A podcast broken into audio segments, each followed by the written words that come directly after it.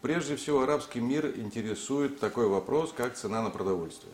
Даже в меньшей степени цена на энергоносители, поскольку, ну, ясно, там, если энергоносители растут в цене, а, арабские экспортеры нефти процветают, и дай им бог здоровья и так далее, но а, рост цен на, на продовольствие а, одинаково бьет по всем арабским странам, и по богатым, и по бедным.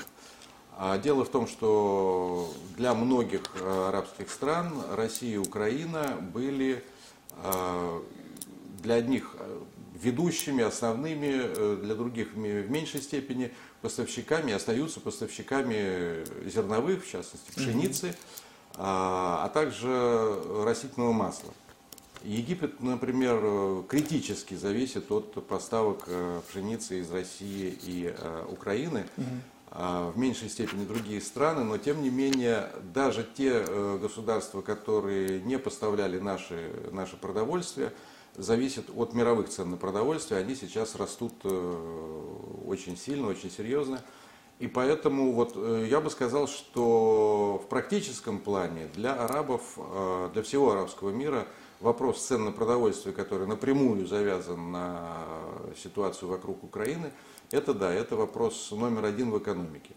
Поскольку, поскольку удорожание продуктов питания, базовых продуктов питания – это та самая кнопка взрывателя, которая mm-hmm. может э, бабахнуть в любой момент и в Египте, и в Судане, и э, во многих других государствах.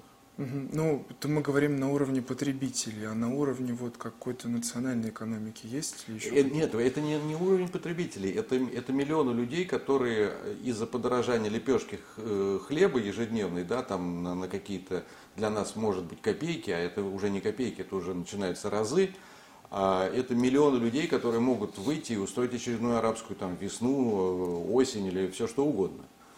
Э, это действительно очень серьезная проблема, э, и как ее решить, пока никто не знает.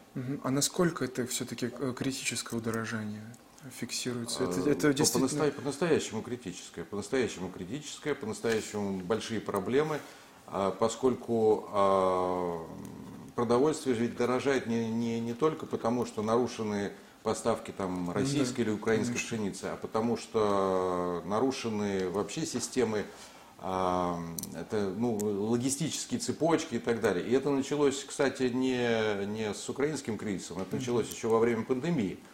Но а, вот ситуация вокруг э, Украины стала просто мощнейшим катализатором. Да. Угу.